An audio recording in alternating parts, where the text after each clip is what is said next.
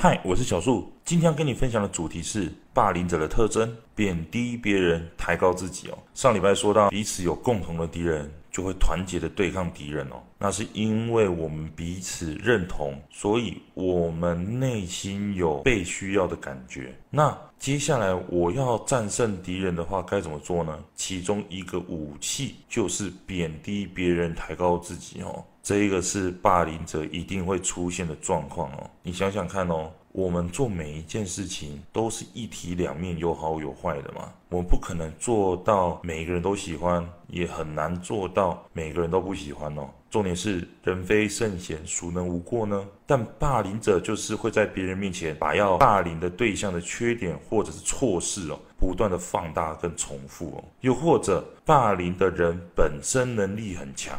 能力像是在学校就是课业啊，或者是人缘啊就很好。那在职场上呢，自身的经验或者是个人处理的问题技能很强，他们会不允许那些能力较弱的人存在于这个团体哦，并且把这一个想法合理化。那像是我在学校，我常听到小朋友说你连这个都不会哦，这个很简单啊。或者是呢，会有小朋友来跟我说，老师他们家很脏他都没有在洗澡的。那像我呢，在职场遇到的状况是，我跟同期进公司的同事哦，这个同事呢，他能力很强，他会把我刚毕业却能力不到这件事情拿来说嘴哦。例如程度这样子，主管怎么会录取他呢？然后不断的放大这件事情，让同事都觉得他所认为的能力不好是确定的哦。但真的是这样子吗？孩子确实可以因为简单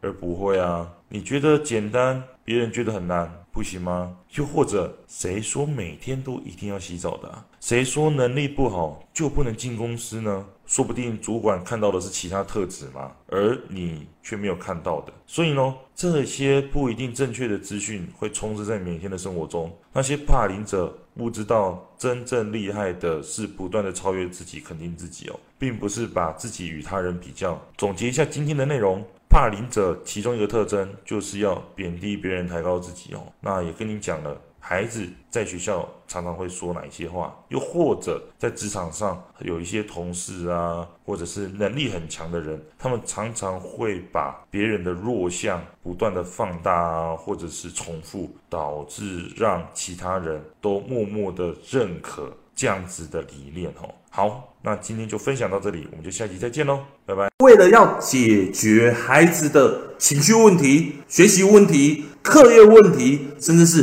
专注力问题，你想要获得更多的免费教学影片吗？欢迎加入到我们的 LINE 大小树教育学院里面，搜寻 LINEID 小老鼠 979BXWRF， 我们会给你更多详细的影片内容。加入后点选我们的课程资讯，还会给你完整的购课连结，让你完整的解决孩子的学习状况哦。那现在购买我们的课程，我们还赠送专属小树老师的私赖群组，让你有任何的问题都可以在里面问到饱、问到爽，而且还不限时间哦。